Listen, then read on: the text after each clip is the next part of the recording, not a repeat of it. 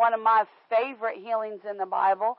I've received healing from this scripture, from this, uh, from this account of healing many, many times. There's great principles in here um, that'll just, I mean, there's some principles in here that will just absolutely get you over in uh, in a powerful way. Uh, so let's pick up right here in Numbers chapter 21. Numbers chapter 21. Now we saw last week that uh, you can get yourself in a mess with sickness through murmuring and complaining. Through murmuring and complaining. And if you know anything about the Old Testament, uh, the adult generation that was in Egypt when when God used Moses to take them out of Egypt, the adult generation did not go into the promised land uh, because they murmured against God so much that God uh, said they're stiff necked, they're hard headed, they're difficult people, and uh, therefore He was not going to. Um, he, he therefore uh, He said, "You're not going into the promised land." When you murmur and complain all the time, you block the blessings of God. When you murmur and complain all the time, you open up the door to sickness, disease, death, lack, and poverty, uh, and all of the works of Satan. And if it's one thing that the Israelites were very good at, uh, those that came out of Egypt, if there was one thing that they were good at, they were extremely good at murmuring and complaining. And the reason that they were extremely good at murmuring and complaining is because they had a poverty mindset. Well, what does that have to do with healing? Well, poverty mindset, poverty does not just affect your pocketbook. Poverty will affect your emotional health, your mental health, your spiritual health. It'll affect poverty, will affect your social life. You will be, you can be socially pover, have social poverty, which means, uh, that you're always whining and crying and complaining and nobody wants to be around you. Nobody wants to be around you. Uh, when you when you live in stark poverty, uh, you become a very negative person, um, and that negativity will actually suck the life out of you and out of the people around you. And so these people had been in slavery for over 400 years. So that means not only were the adults in slavery, but they grew up in slavery. Their parents were enslaved. Their grandparents were enslaved. And at bare minimum, their great grandparents were enslaved. So this became a family lifestyle issue. And so um, one thing, so so uh, if you've grown up in poverty, and many people have, uh, then you are at risk. You're at higher risk for for sickness and disease, mentally, physically, emotionally, spiritually, uh, socially. Um, so you're at higher risk because you have the mindset that everything's against you. You have the mindset that you have to carry stress about everything. You have the mindset that um, the devil's out to kill you. The devil's out to take you out. Or well, really, that li- you don't even you're not even aware of the devil. You just think life wants you dead. You just think life wants you dead, and that's what these people believed. So let's look at Numbers 21 here. And uh, we're going to have to deal with some names, and I wish my anointed reader was here to deal with them, but we'll just make our way through uh, Numbers 21, and it says, And when King Arad, verse 1, when King Arad the Canaanite, now the Canaanites were not part of the Israelites. The Canaanites were actually the descendants of Cain, um, and therefore they were into idolatry, they were into pagan worship, they were against God.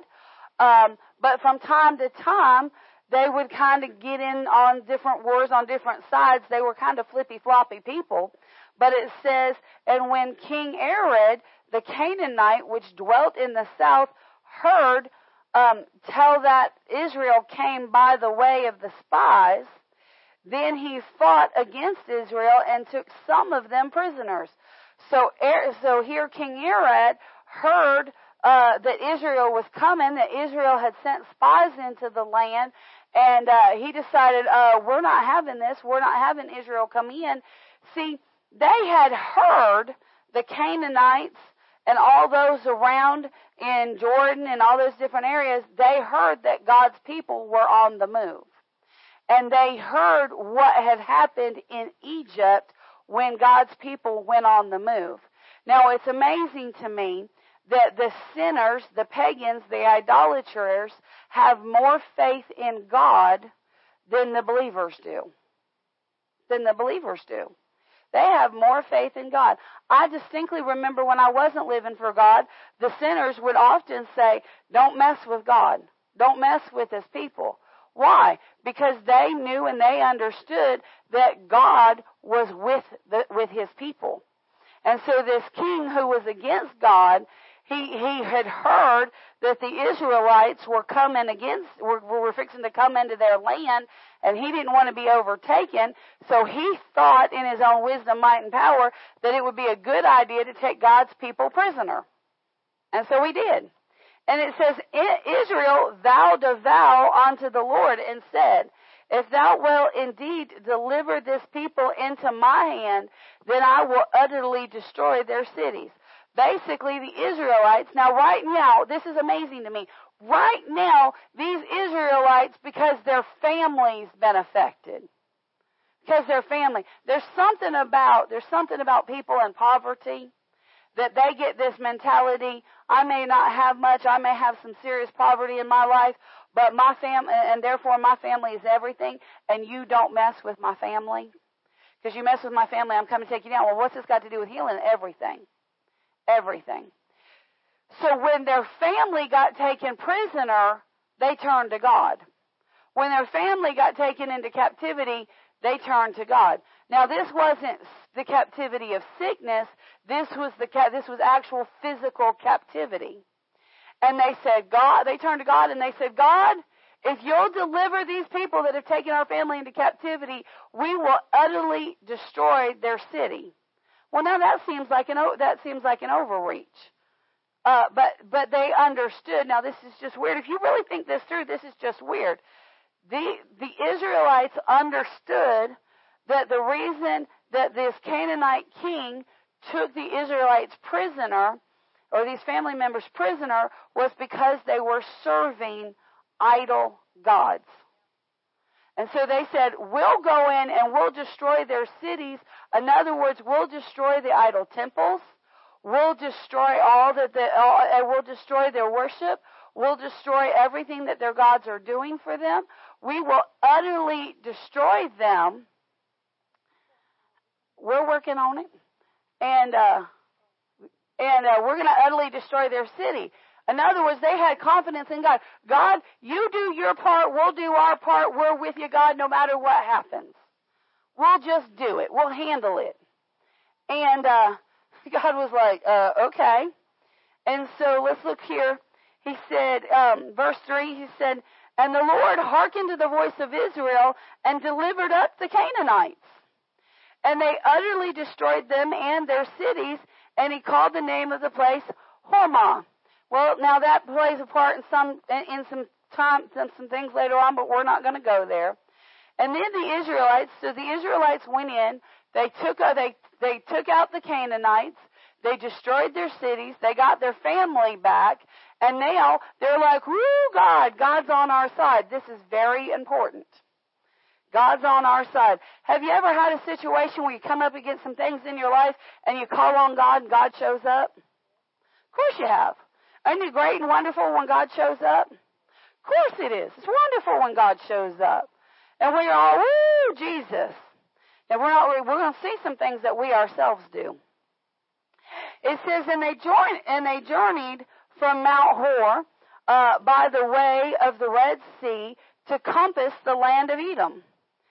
Now, so that means they surrounded this land of Edom, and the soul of the people was much discouraged because of the way. Wait a minute. They just had a great victory. They just took out an entire city of the Canaanites. They just got their people out of slavery.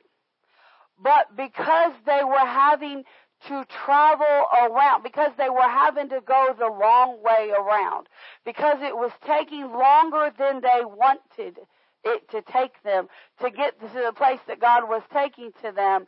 The people became much discouraged because of the path that God was taking them on. Many, many people will get discouraged in the things of God because it's not happening fast enough. We especially, now this was in their day where everything took forever. Now, can you imagine how quickly we get discouraged today? How, how quickly we get discouraged? So it says this, it says, now notice it says, and the soul of the people. The soul. What is the soul? The thoughts, the feelings, and the emotions. They got to thinking about the natural instead of the supernatural God that was leading them. They got to thinking about it's hot in this desert. They got to thinking about uh, we've been having to eat manna. We've been having to eat quail. I'm not sure exactly at what point they were in in their journey right here, uh, but but they're having to they're have they're, they got tired of having to pack up the tents every morning and travel a few miles and then having to pack up and then having to put the tents back up. They got tired of having to walk behind the animals and herd them along the way. They got tired of the day to day. It says that the soul of the people was not just a little discouraged, but much discouraged.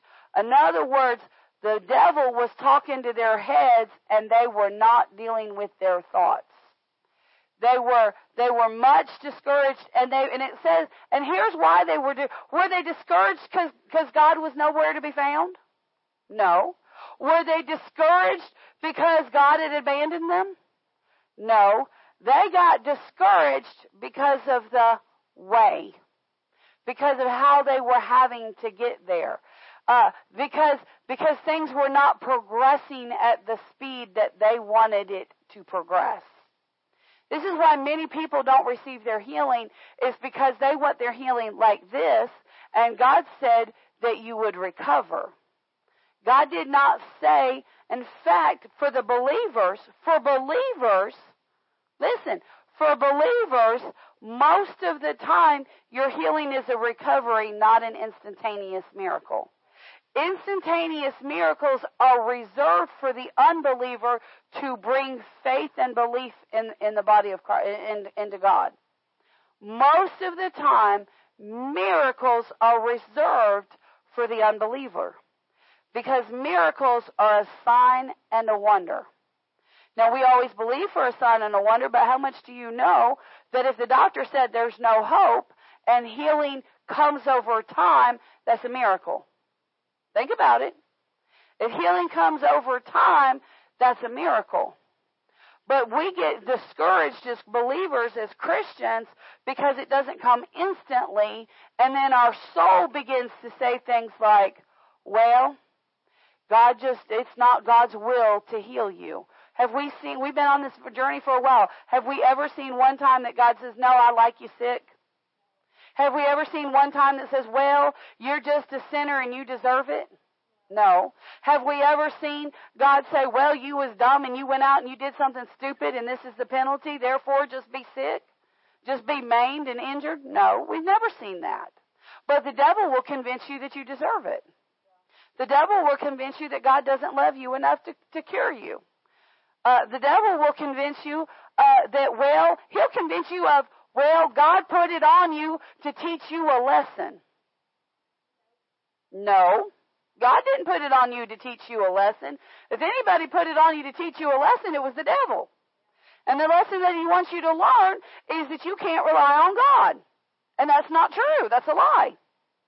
That's a lie. That's absolutely a lie. Let's look at verse 5. And it says, And the people spoke against who? God. Was it, did God do anything to deserve them to speak against him? No, he had, they, they just asked him, God, deliver us, give these people into our hands, and we'll destroy our city. And he did. And God said, okay, go get them. God said, go get them. And they went and got them. What if they had taken that same stance and said, God, we know it's our fault that we've been out here in the desert for all these years on what should be an 11 day trip. We understand that it's our fault that we've been murmuring and complaining and fussing. We are the ones that have opened up the doors of the devil and brought all this upon ourselves. God, we're sorry. We repent. We're going to keep our mouths shut. And we thank you for making the journey much shorter than it has been. What do you think would have happened?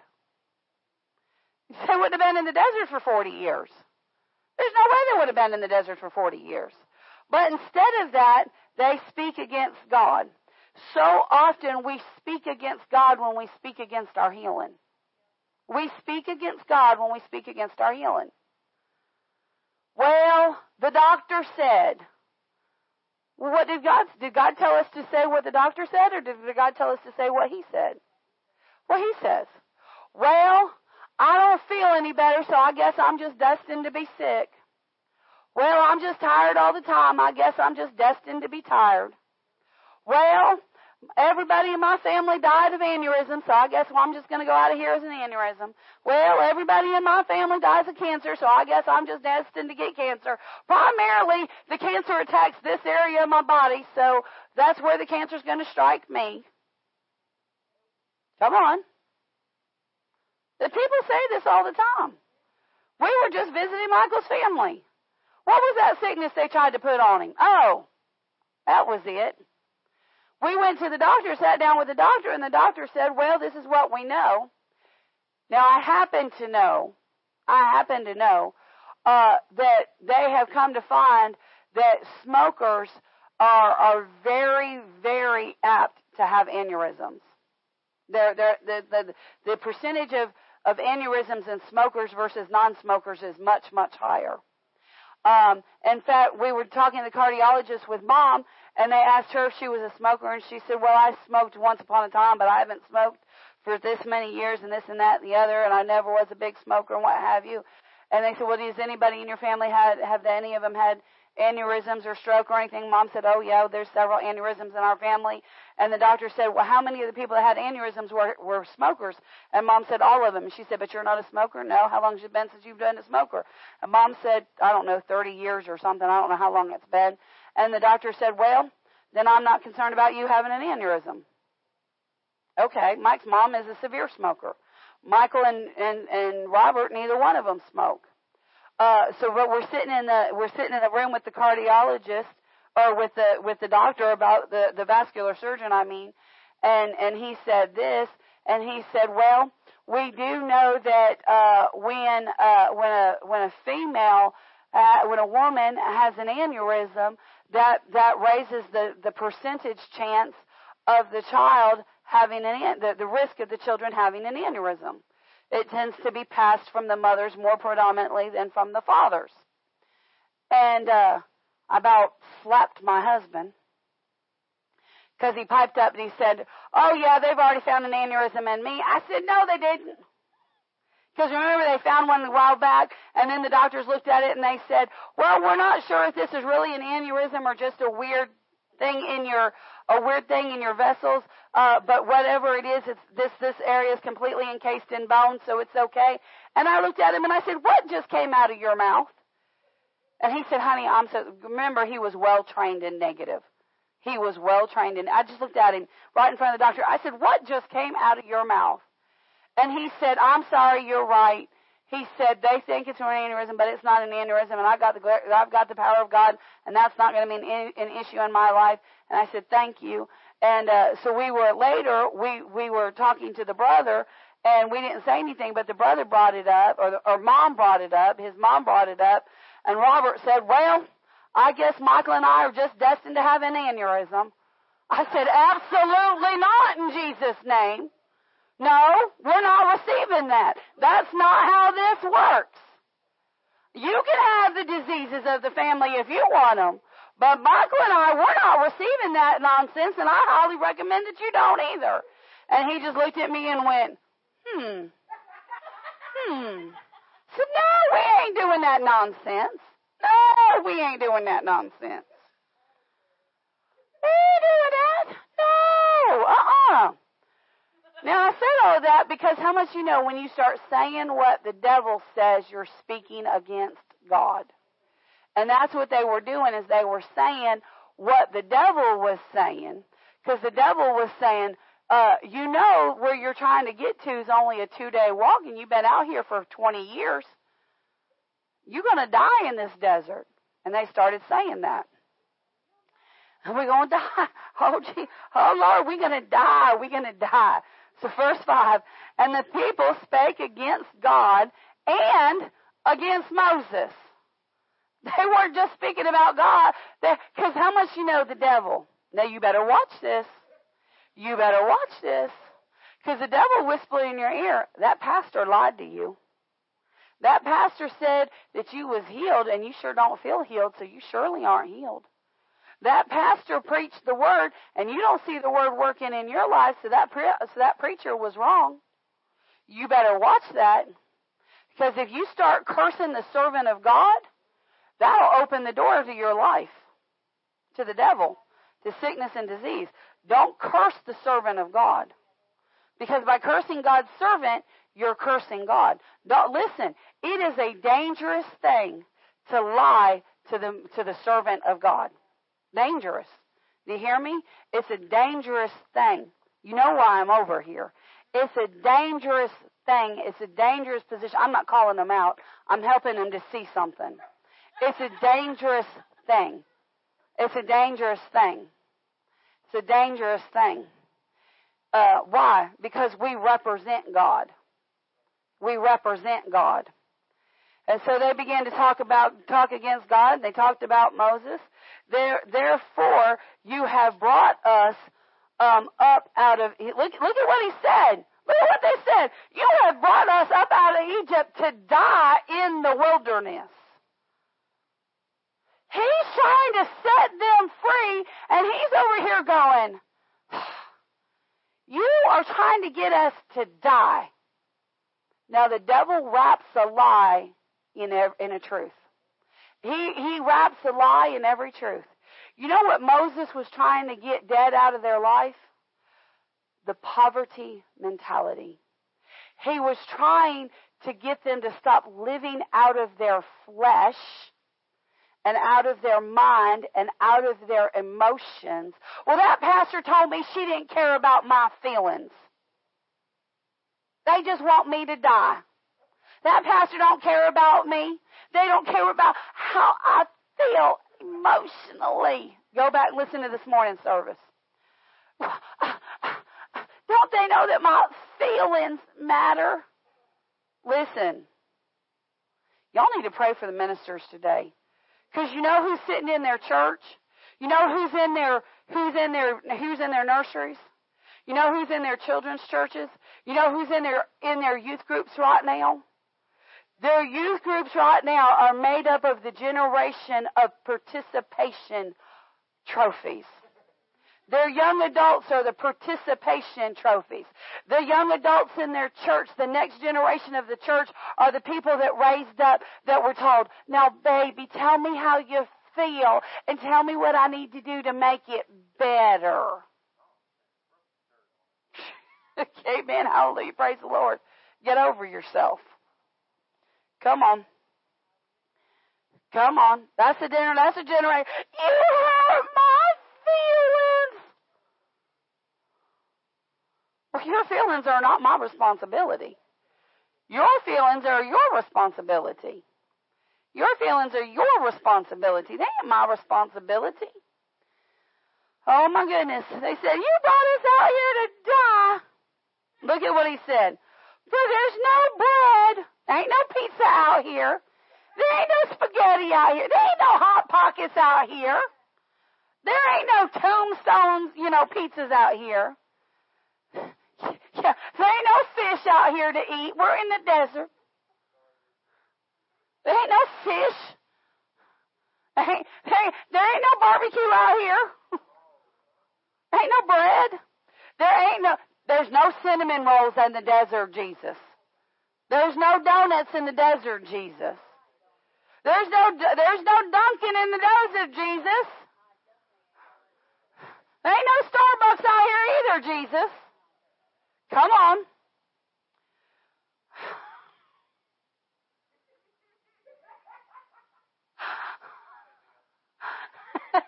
I just saw that somebody, somebody's a Starbucks fan just passed out.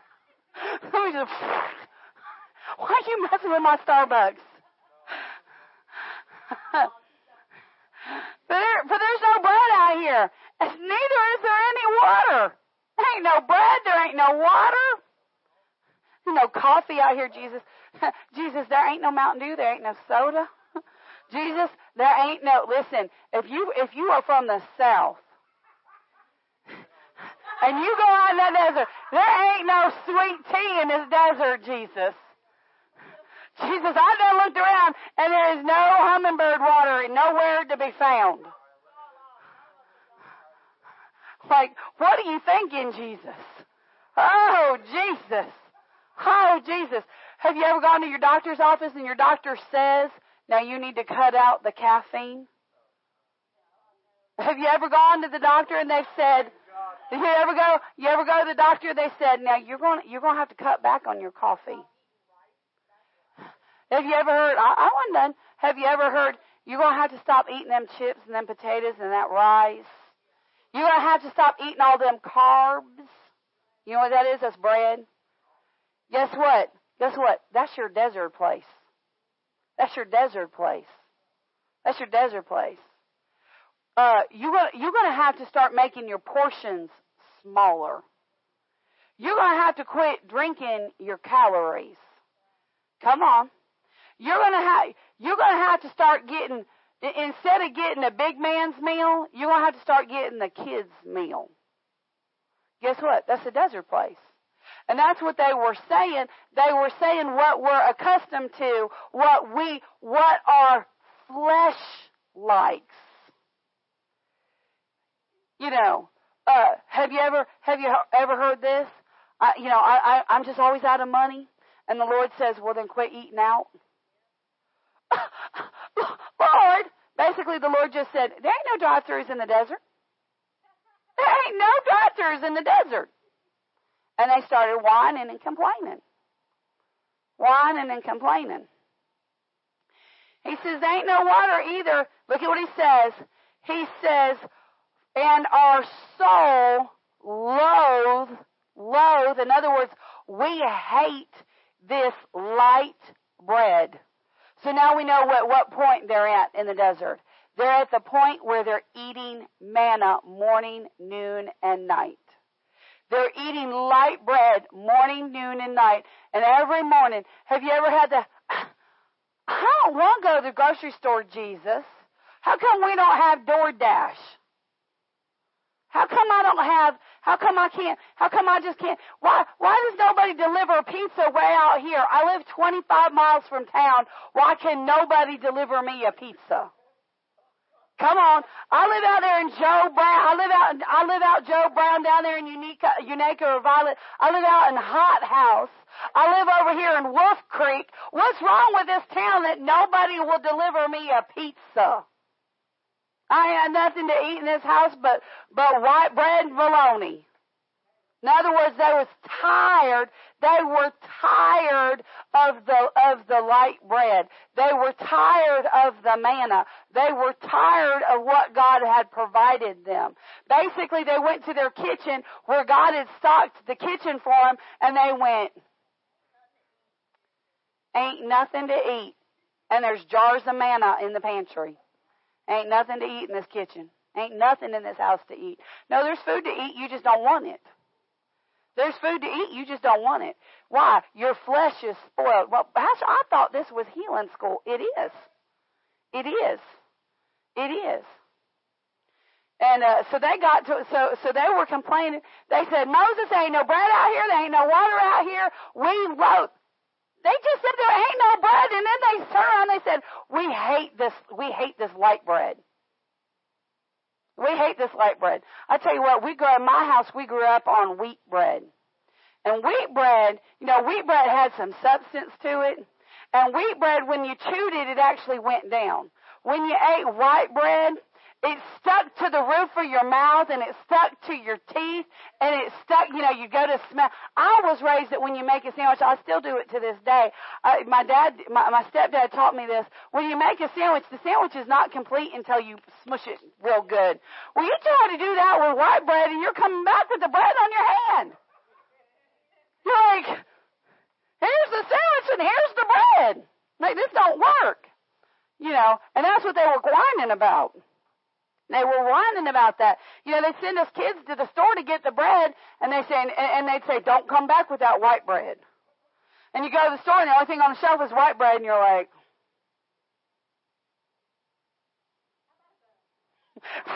I guess we're, I guess we're getting buns because we can't get the white bread.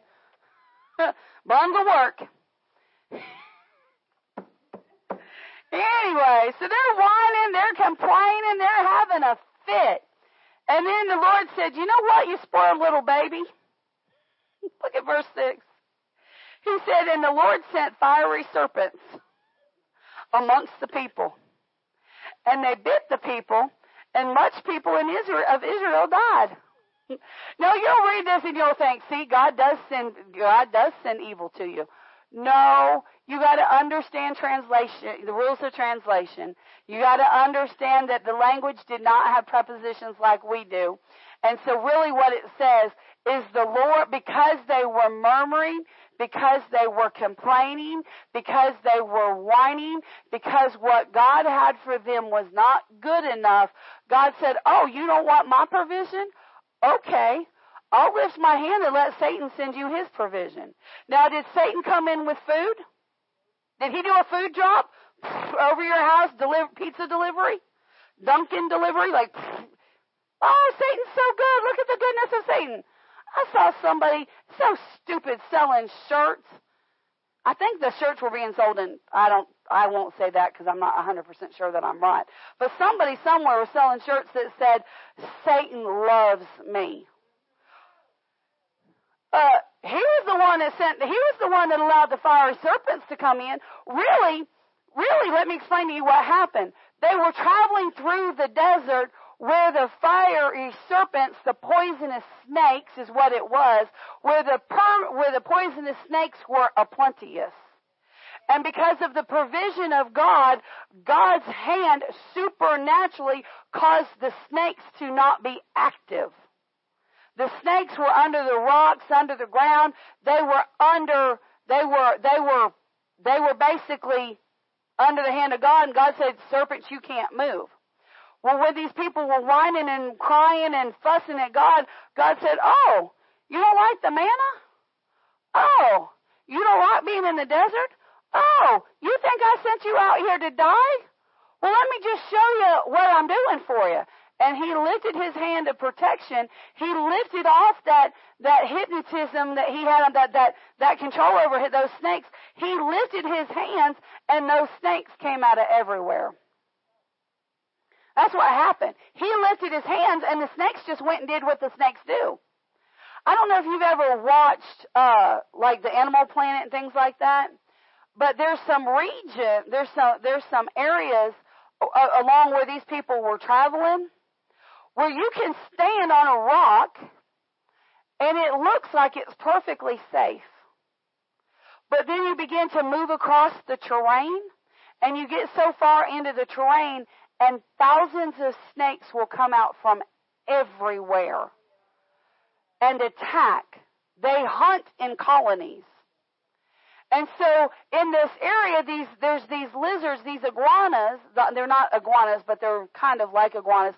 There's these lizards that have to cross this territory to, for their migration. These lizards have to, to make it across this, this area for migration. And so what these lizards will do is these lizards, they'll get up on a rock and they'll scan and they'll look. And at some point, they just have to make the decision that they're just going to haul butt from one side of this territory to the other because if they don't get across there fast enough, the snakes will get them and kill them and eat them. Because these snakes hunt in colonies. This is the type of environment that these Israelites were in. This is the type of environment that they were in. And they were murmuring and complaining against God, and God said, Okay, you don't want my hand of protection? Let me lift it just a little. Just a little. And here come the snakes, uh, because, and, because, and the snakes weren't being, I mean, the snakes weren't, you know, just, oh, hunting people. The snakes were just doing what snakes do. You're in my land, you're in my territory. I'm going to do what I do. And so these snakes came out and the people were there. And so guess what? The snakes bit them. And these snakes were very, very venomous. Very, very venomous. These snakes represent a type and shadow of Satan. That's what they represent as a type and shadow of Satan. In verse 6 it says, And the Lord sent fiery serpents among the people, and they bit the people, and much and much people of the Israel of Israel died. Many, many, many people died. Verse seven. Therefore the people came to Moses. All of a sudden, the one that they were complaining against, the one that they were murmuring against, the one that they were going, well, this this preacher person, this preacher man is taking away all our fun. This preacher man is fussing at me about how I'm talking and how I'm saying and how I'm living. This preacher person's telling me that I can't do whatever my flesh wants to do. He just brought us out here to die. Sound like people you know today? So now all of a sudden, these people that have been complaining, now these people go to Moses. And look at what they do. Look what they do. They go, uh, Moses, we've sinned. Uh, Moses, we've sinned. He's like, you think? really? It's so funny to me that people come to the pastor and go, Pastor, I've sinned. And, the, and I just look at him and I go, really? what clued you in? Uh, the fact that sickness is running rampant in your life? What clued you in? The fact that you're having financial struggles? What clued you in? The fact that you're under fear, worry, and anxiety? What clued you in? That your flesh is running wild? Now, I'm not being mean. I'm not being mean. We all get into that error. We all get into that mistake. And not every sickness and not every disease and not every financial struggle comes because of sin. I'm not saying that. So don't look at me like you've been baptized in prune juice. I'm just saying that that there's that when people that what tends to happen is people will come and go, well, I'm in sin when things in their life begin to go so wrong that they can't handle the wrong that's going on anymore. And that's what happened here. What happened here is people were were getting bitten by serpents, by snakes, they were being poisoned and they were, and they were dropping like flies, so to speak. And the people as a whole said, Moses, we are in trouble. We have sinned. Now, was it right for them to go to Moses and say, we sinned? Absolutely. Absolutely. Now, at this point, this is Old Testament, so the people had to go to Moses because it was Old Testament and they could not go to God directly. In this day, you don't have to come to your pastor directly. Sometimes you need to come to your pastor so that your pastor can help get your brain in the right position and so they can help you get back reconnected to your spirit. But honestly, if you've got a sin problem in your life, you can go to God by yourself. And that's the wonderful thing about the New Testament. But the people said this, they said, for we have sinned, look at what they said, for we have spoken against the Lord and against you. How much you know that was an intimidating thing? Well, not only did we speak against the Lord, uh, but we've also been talking bad about you behind your back, Moses. How much you know that's uncomfortable? Again, this is a biblical principle. When you have sinned against somebody, you have an obligation to go repent to that person. You have an obligation to go to them and say, I've been wrong. I've been treating you wrong. I've been talking about you wrong. I, I told you this when I really what, this is what was going on. Or I told you that I didn't take something that belongs to you and I did whatever you did. I was rude. I was ugly and I shouldn't have been. Uh, how much you know? They had to not only get it right with God, but they had to get it right with the people that they had been wrong to. They had to get it right with not only Mo, with not only God but also with Moses. Well, I thought we were talking about sickness and disease. We are. I'm telling you how sickness and disease comes into your life. I'm talking. I'm telling you how sickness and disease comes. Notice this started with a thought. Notice all of this started with a thought. All of this started with I don't I don't like the way that God's telling me to do things. I don't like the way I don't like the path that God has me on. I don't I don't like it. I don't like I don't like where God's called me.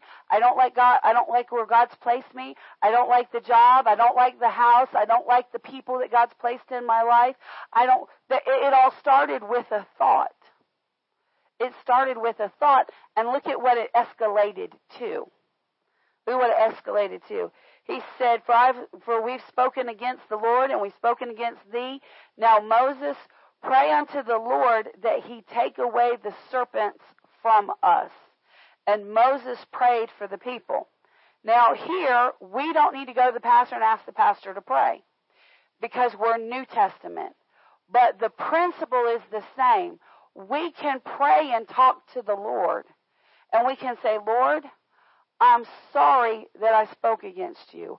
I'm sorry that I murmured against what you've been calling me to do. I'm sorry that you told me to do this and I refused to do it. We can go directly to God and we can have a conversation with God directly and we can repent directly to God and we can say, now God, will you please remove the penalties of my behaviors from me? Now God will, and now sometimes God will say, yeah, I'll remove them, but you're going to have to do a few things. Because God corrects those whom He loves, and you're going to have to work, because now you've given Satan, uh, uh, you've given Satan full access to your life, and depending on how long you've allowed this to go on, it's going to depend on how much you're going to have a part to play. You know, if you've basically abused your body to the point that let, let's say you have let's say you have diabetes and you've just eaten whatever you want to eat and you're and basically you're trying to control your diabetes with sugar and now your sugar's up there in the threes the fours the five six seven hundreds how much do you know? God's going to say i will heal you of your diabetes but you have to get your diet under control. You're going to have to quit eating the sugary things. You know eh, god's might come to you and say you're going to have to stop eating so many carbs God might come to you and say, you're going to have to stop eating so many or drinking so many uh, sugary, calorie filled drinks. God might come to you and say, um, well, well, yeah, uh, I'll heal you, but you know that you, you know, you know that you live in a corrupted world, and um, because of that, there's such a thing as allergies, and uh, you went and got yourself a cat, knowing full well that you're allergic to them, and now, and, and we know that you love the cat, uh, but uh, that cat's causing you your problem, and now you got to get rid of the cat. Okay, God. But I don't want to get rid of the cat. Can I go get an injection? Can I just take some pills? Now I'm not now now I've had cats. I didn't know I was allergic and, and, and I'm not talking about that. I'm talking about you willfully went against God. You know, it's like I don't know what the deal is. I have, I found out years ago I was allergic to shellfish, and I love shrimp. I mean, I can eat me some shrimp. I can put away some shrimp. I love shrimp. And then I found out that when I eat shrimp, about three days later, I cannot breathe to the point that it lands me in the hospital for multiple days. So when I found that out, it was no longer an issue for me to, to know, uh, hey, you want some shrimp? Nope. Are you sure? Yep. I love them. They don't love me. I love breathing more. I really like breathing more. And it was not a challenge for me at all. And it's been this way for years. But I don't like fish. I don't like fish. I don't like the taste of fish. I don't like the smell of fish. I don't like fish. Now my husband and my mom like fish, and I won't cook fish because I don't like it. Uh, and and, and God can get me to where I like it and what have you. We go to Pensacola once a year, and everybody wants to go eat at all the fish places, and I'm like, I'll have the chicken, please. I'll have, you know, give me the burger. And I'm like, I really want something different. So I started talking to the Lord. I'm like, Lord, I know that fish are healthy for you. I know they've got omega 3s. That's good for you, especially as you get older, but I don't like the taste of fish. And, you know, my husband's been working on me to like fish. Will you just give me a taste for fish? So I've been developing a taste for fish. And all of a sudden, I have started craving shrimp. And I'm like, like, I look at a menu and I'm like, oh my God, Jesus, that looks amazing. Somebody will get, get a plate full of shrimp and I'm like, man, I sure would like to have one of those. And, uh, and, and so now I'm, now I'm up against something. Now, uh, it's up to me to say, no, I can't eat that. It's my responsibility. Now, if I say, you know what, it's been a long time, let's just test this. I'll just eat me four or five shrimp and we'll just give this a test. We'll just test it. I mean, it's not a plate for us, so just four or five. Surely that won't cause me a problem. And then I end up in the hospital. Whose fault is that? Mine. Mine. So that's my fault. You know. So so the Lord may so you may have some things that the Lord will say, um, you know, you can't eat that. You can't eat that. You've got to put your flesh under. You have to learn to put your flesh under. So now I look at the menu and I go, man, that looks really good. That'd be really nice. I sure am glad I like to breathe. I sure am glad I like to breathe. And I just say, Lord, I bet that tastes good. And that's all I say. Lord, I bet that tastes good. I, am glad I, I'm glad I like to breathe. Thank you, Jesus. You put breath in my lungs. And I start saying what God says instead of saying what the devil says. Because the devil says, it's been a long time. You know, sometimes I've had this thought come in my head. You know, sometimes you grow out of allergies and you won't know if you've grown out of it or not if you never test it. Much you know the devil's trying to kill me? but it's my responsibility to tell him no. How'd y'all get me over there? Somebody's playing with their allergies. Quit doing that. Quit it. Stop it. If God told you leave something alone, leave it alone. I don't even know where we are. Verse 7. Verse 8. Thank you, Jesus. And the Lord said, so he said, he said, uh, they said, Moses, will you pray? It says, and Moses prayed for the people. Now, does it say that Moses sat the people down and said, well, how's the curse working out for you? You liking it very much? Did Moses say that? No. Did Moses, did Moses condemn the people? No. Moses was moved with the love and the compassion of God, and Moses prayed. Moses prayed. Glory to God. He prayed. Verse 8. And the Lord said unto Moses, Make thee a fiery serpent. Well, now that sounds weird. Serpents are my problem. Now, the first time I ever read this, I thought, what are you doing, Lord? You're telling them to, to, he, you, you told Moses to make the serpent. The serpent was the problem in the garden. And now you're telling Moses to make a fiery serpent. This don't make a lot of sense to me. He said, make, make thee a fiery serpent and set it upon a pole, and it shall come to pass that as every one that is bitten, when he looketh upon it, shall live. Now wait a minute, Jesus. Wait a, wait a minute, Lord. You want the people who are prone to idol worship, who, who it's their habit to worship golden structures you want Moses to make a golden structure, stick it up on a pole, and have the people worship it. Does this sound like wisdom to you, God? I mean, this sounds like, God, you're leading them right into idol worship. No, what God was doing was God was meeting the people where they were. He was meeting them where they were.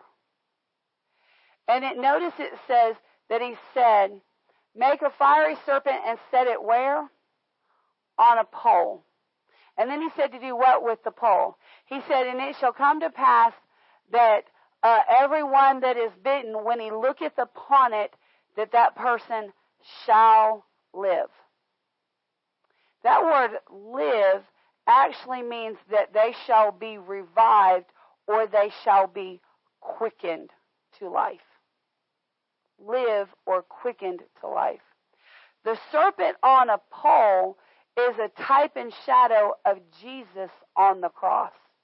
Does that mean that Jesus is represented by the serpent? No. Sickness and disease is represented by the by the by the snurf, by the serpent. Sickness and disease was laid upon the man that was attached to the pole. This is why to this day, even medically on our ambulances and hospitals and all that, to this day, you'll see a serpent wrapped on a cross or wrapped on a pole is it, is it takes us back to this right here. This is where this originated from. Is sickness and disease being lifted up on a pole. And this was a type and shadow of Jesus. Look at verse 9. And it says, And Moses made the serpent of brass and put it on a pole.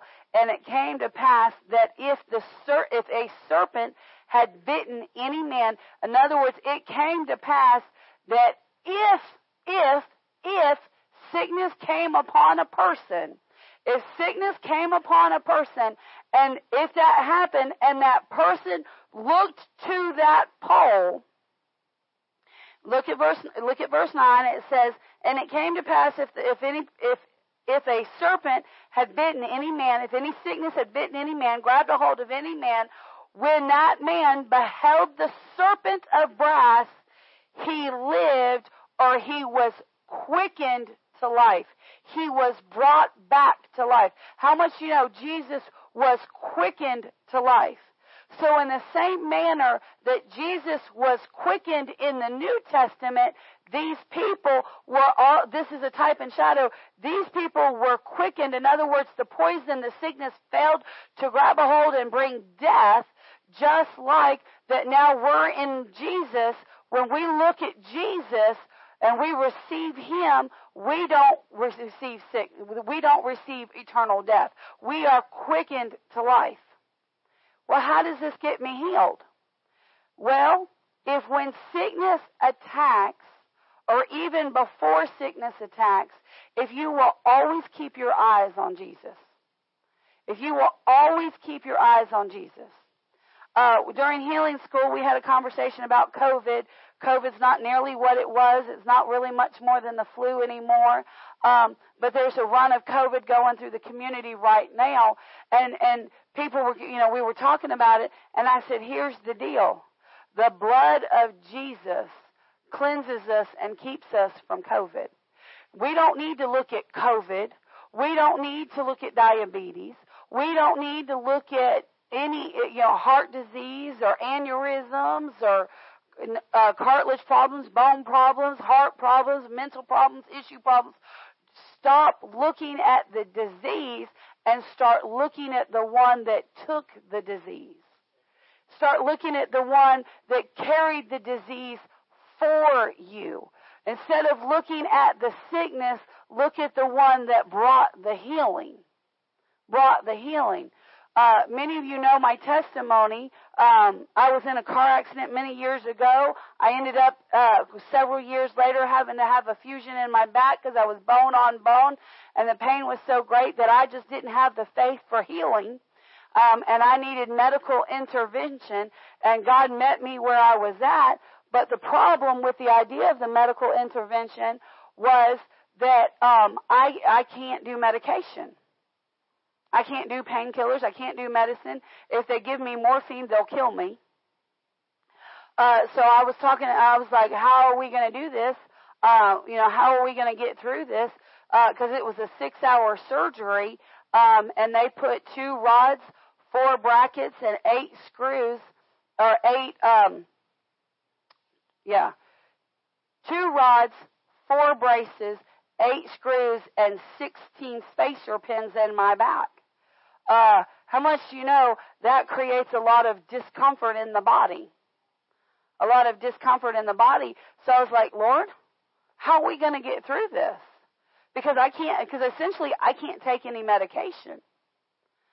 And, uh, God, supernatural, you know, and so I, I had my healing scriptures, my 109 healing scriptures, and so, uh, we went to go in the hospital and I had such severe anxiety, just even before the surgery, that when they were trying to prep me, because I couldn't even have a lot of the stuff that they give you, you know, they like to give you all that stuff ahead of time, make you forget and get you relaxed and get you easy. And I couldn't even have that. In fact, um, when they were getting me all prepped up, I had to tell, they said, what are you allergic to? And I said, all narcotics. And they said, uh, that's not an option in the computer. There's no possible way that everybody's allergic to all of them. And I said, oh no, it is possible, and I am. And, uh, and, and so they had to go in there and they had to check each one off by hand.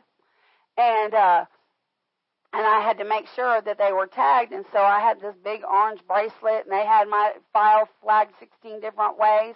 Because I told them, I said, if you give me those narcotics, you're going to kill me. And uh, so, so they had to flag everything 16 different ways, and and uh, I I was having some serious anxiety, but I had 109 healing scriptures, and I had just gotten a new computer, so I didn't have teaching on my computer yet, and um, so we, we were getting ready, they were getting me prepped, and I had Mom and Michael with me. I said, "Y'all just read the scriptures." What was I doing? I was putting my eyes on Jesus, and as long as they read the scriptures, I was calm. But as soon as they would stop to hand the paper over, you know, because after a while you get a dry mouth. And so they'd stop to hand the paper to the other one so the other one could start reading. I'm like, hurry, hurry, hurry. And they're like, we're getting it. Calm down. And uh, they came in and they gave me a little bit of medicine, and I had Mom and Michael with me because they needed to watch over me. And the nurse came in and they said, "Well, we're going to give you some Valium to help keep you calm and help get you relaxed beforehand."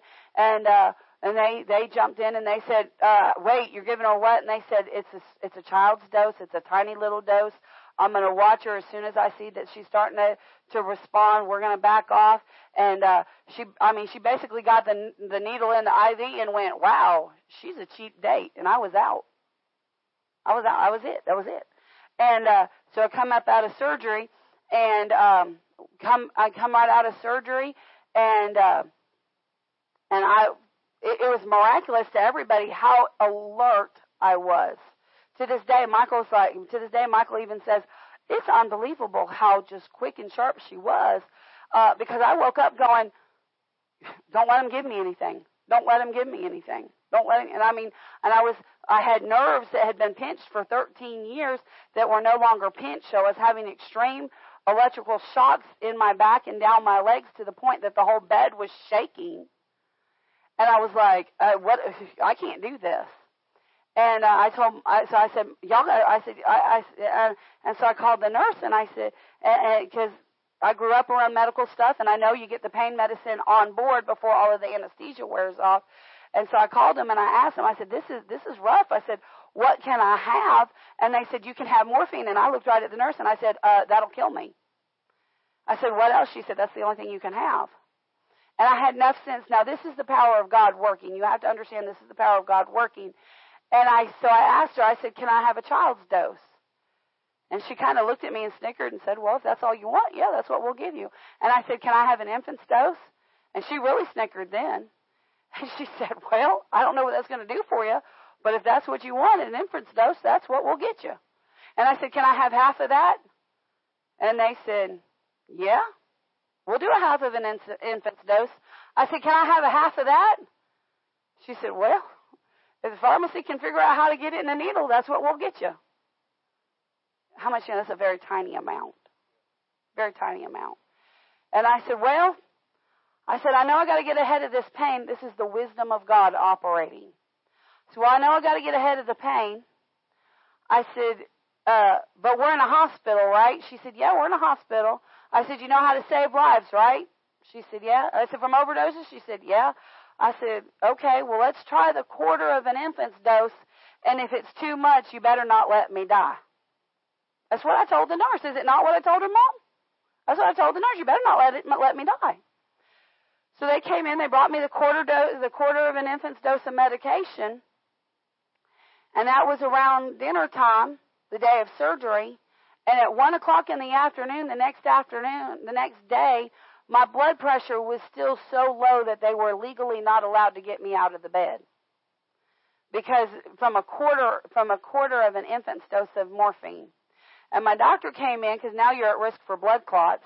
And my doctor came in the room and saw me in the bed and said, what is she still doing in the bed? I don't care what you have to do, get her up.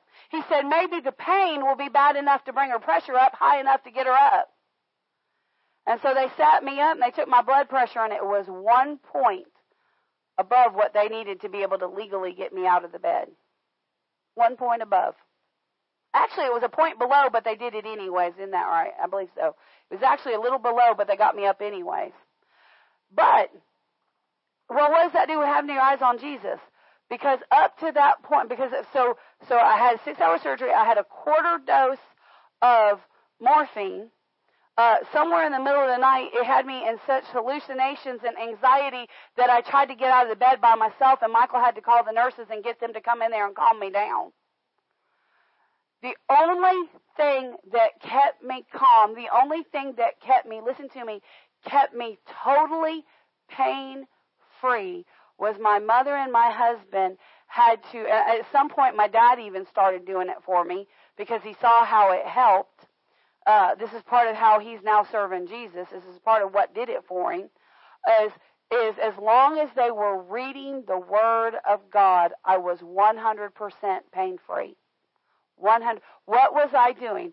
I had my eyes on Jesus and I refused to be moved. When they would stop reading the Word, then all of the sudden I was surrounded by the snakes and sickness would try to attack. I had to keep it before me.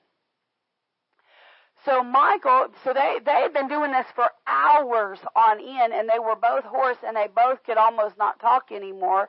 That's when my dad kicked in and he got to the point where he was hoarse and couldn't talk anymore. And so Michael, I had my computer, but I only had one sermon on my computer. And it was from Reverend Randy Greer. And it was on Jesus and the fiery serpent.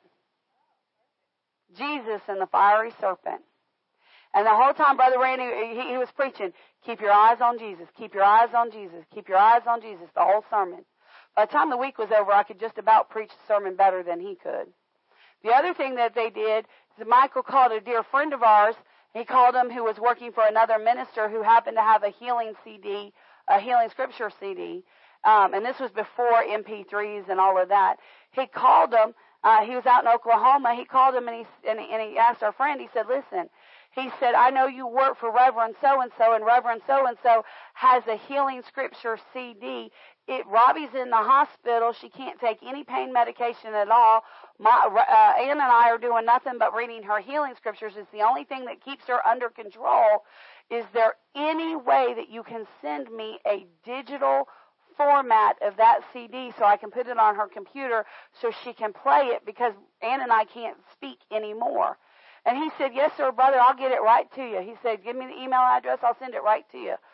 So we had my computer in my room, and we had, and it alternated between Brother Randy's sermon and Larry Hutton's healing, uh, health food CD, and it played nonstop in our room. And I had my computer on full blast.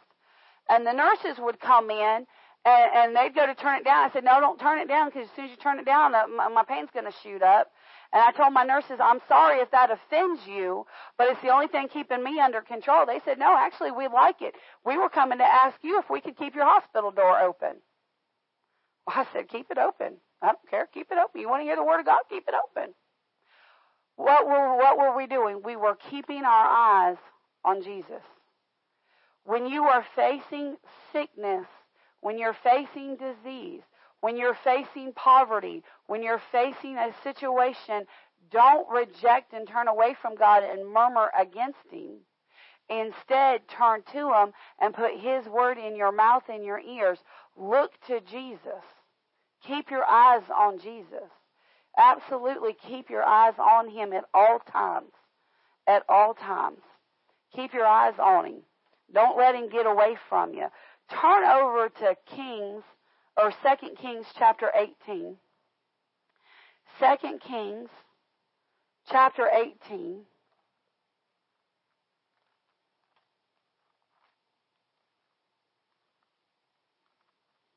Well, Pastor, there's a lot of healings in the Bible. This one's taken us a long time.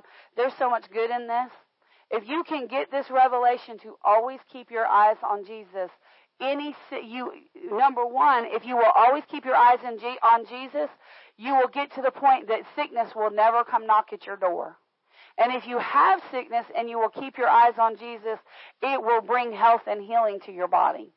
So 2 Kings chapter 18, let's look here at uh, verse 4. This is just the scripture that refers back to this. And it says this.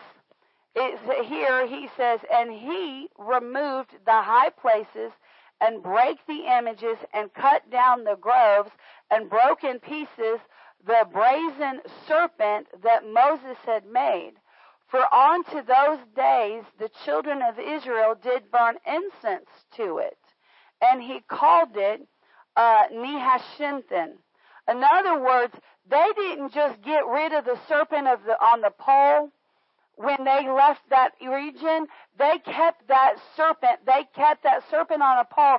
They kept Jesus before them the Israelites all through their travels, all through their time, even into the period of the day of the kings. This was an evil king. Uh, and he got rid of he got rid of every god but him. He got rid of the idolic gods, and he got rid of Jesus, the Lord Jesus, the Father God. He got rid of everything.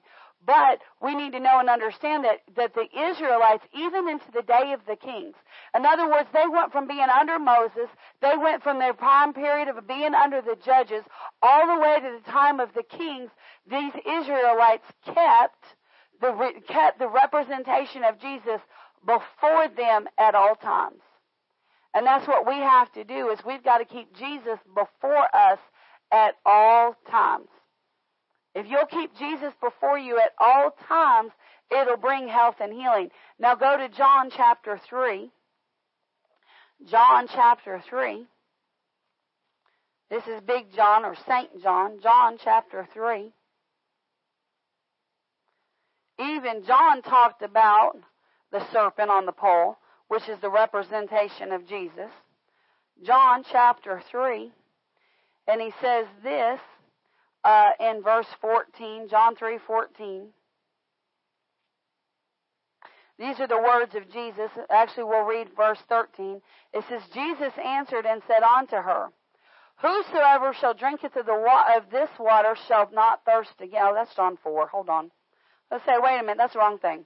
I'm sorry. These are the words of Jesus. Still the words of Jesus. And uh, here, Jesus is talking to Nicodemus about being born again. Let's actually let's back up to verse 10 so we get the full picture. Jesus answered and said unto him, Art thou a master of Israel and knowest not these things? Nicodemus was a Pharisee. Nicodemus should have known what the scripture said, especially the Old Testament. He said, uh, How do you not know these things? Verily, verily, which means truly, I'm telling you an infallible truth. I say unto thee, we speak that we do, he said, uh, we speak that we do know and testify that we have seen and you receive not our witness. He said, we're telling you we've seen and you don't receive our witness. He says, if I have told you earthly things and you believe not, how shall you believe if I tell you heavenly things? He said, I tell you things about the earth that's true and you don't believe me. How in the world are you going to believe me about spiritual things? He said, And no man, verse 13, and no man hath ascended up to heaven, but he that cometh down from heaven, even the Son of Man, which is in heaven. And as Moses lifted up the serpent in the wilderness, look at what he said, and as Moses lifted up the serpent in the wilderness, even so must the Son of Man be lifted up. In other words, Jesus equated himself to the serpent on the pole. And he said this in verse 15. He said, Whatsoever believeth him, or I'm sorry, that whosoever believeth in him should not perish, but have ever, but should have eternal life. For God so loved the world. Well, now we know John 3:16, but did you know that John 3:16 was connected to the serpent on the pole? Look at this.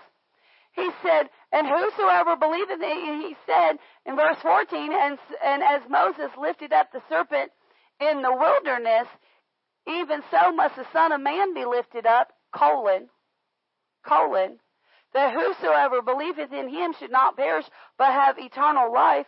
For God so loved the world that he gave his only begotten Son, that whosoever shall believe in him should not perish, but have everlasting life. For God sent not his Son into the world, but that the world through him might be saved. Might be saved. In other words, that that that that that, that whosoever believe in Jesus shall be sozo, shall be made perfectly whole, shall be quickened to life. We just like we receive salvation, we need to receive healing. When we when when sickness comes, you know, how much do you know the, the biggest sickness you will ever face is eternal death from God? That's the biggest sickness you will ever face is eternal separation from God. And if Jesus has healed you from eternal death, why will he not heal you from the flu? Why will he not heal you from COVID? Why will he not heal you from diabetes? Why will he not heal you from heart disease? Why will he not heal you from obesity? Why will he not heal you from glaucoma? Why will he not heal you from mental disease? Why will he not heal anything in your body that ails you? He will. But you have to receive him as healer. And how you receive him as healer is you keep your eyes on him at all times and you don't speak against God. You don't speak against God. Glory to God. Well, I think we've uh, established that uh, it's a wonderful thing to be healed by Jesus and to keep our eyes on Him. I mean, honestly, you can get you can get healed from any sickness, disease in your life if you'll just stand on this one principle alone right here. Just this one right here. yeah, yeah. Uh, and uh, really, uh, if you stop and you think about it, if you if you truly stop and think about it, because um, he said, and it all has to do with snakes. If you think about it, when Jesus allowed himself to be hung on that cross, really, what Jesus was allowing is he was being allow, he was allowing uh, the power of Satan to be nailed to the cross through his physical body basically he was saying, Nah, Satan, you ain't got no more power. You ain't got no more authority over them. None. None whatsoever. Glory to God. Well, I'm going to stop right here. Well, yeah, I'm going to stop right here. Next week we've got one more healing in the in in the Pentateuch or the Torah, the first five books. Um, there's only one more, but I'm not going to go into it tonight. It'll be a real short one, and then we'll go look, and then we'll begin our series on the rest of the uh, of the New Testament healings, um, and uh, we'll look at some in Judges and some other places. Uh, but praise God, God's our healer. He's our divine King. If you're facing any type of sickness, disease in your body, if you've got any types of evil reports, just tell the doctor you've got a higher report because your eye, though you're thankful for his wisdom and for his or her wisdom and knowledge and you and you'll do what they tell you to do, uh, but praise God, you've got a higher report, you've got a greater physician, you, you, you've got a physician that's already taken your sickness and disease for you. And he took it on the pole. And so, Father, we thank you for that. Father, we give you glory and honor. We give you praise. We thank you for it in Jesus' mighty name. Uh, if you've got tithes or offerings to give tonight, um, I tell you how we're going to do this tonight is uh, we're just going to Zach. If you'll just set the offering plate in the back for me, uh, we're going to go ahead and bless your tithes and your offerings. Uh, but we're just he's going to have the tithe the tithing dish will be right back there on the rail, and you can just drop your tithe and your offering in there. Uh, we're just going to do it a little differently tonight, and uh, and uh, we just thank the Lord for that. Right? And uh, so let me just pray over it and bless it. And so, Father, we come to you tonight in the mighty name of Jesus. Uh, we thank you for your goodness. We thank you for your love and your mercy. If you're giving online, the, the directions are on the screen. Uh, just need to remind you of that. But Father, I thank you for reminding me to remind the people. And so, Father, I thank you. Oh, we thank you for all your love. We thank you for all your mercy. We thank you that Jesus took every sickness and every disease, that he took the curse for us. He took the curse for us. And Father, we're so thankful that he did. And so, Father, we look to Jesus. We look to that serpent on the representation of the serpent on the pole. We look to the great physician. We look to the healer. We look to Jehovah Rapha. And Father, we refuse to let our eyes be moved off of Him. And Father, we give you all the honor and all the glory and all the praise. And Father, as we sow a tithe, as we sow an offering, we thank you for your goodness, your love, and your mercy. Father, we glorify you and we praise you and we honor you and we thank you for all that you are and all that you do. And Father, we just thank you that your word is true, your word is working, and that increase comes in Jesus' mighty name. Amen and amen. Glory to God. Like I said, you can drop your tithe and your offering off in the in the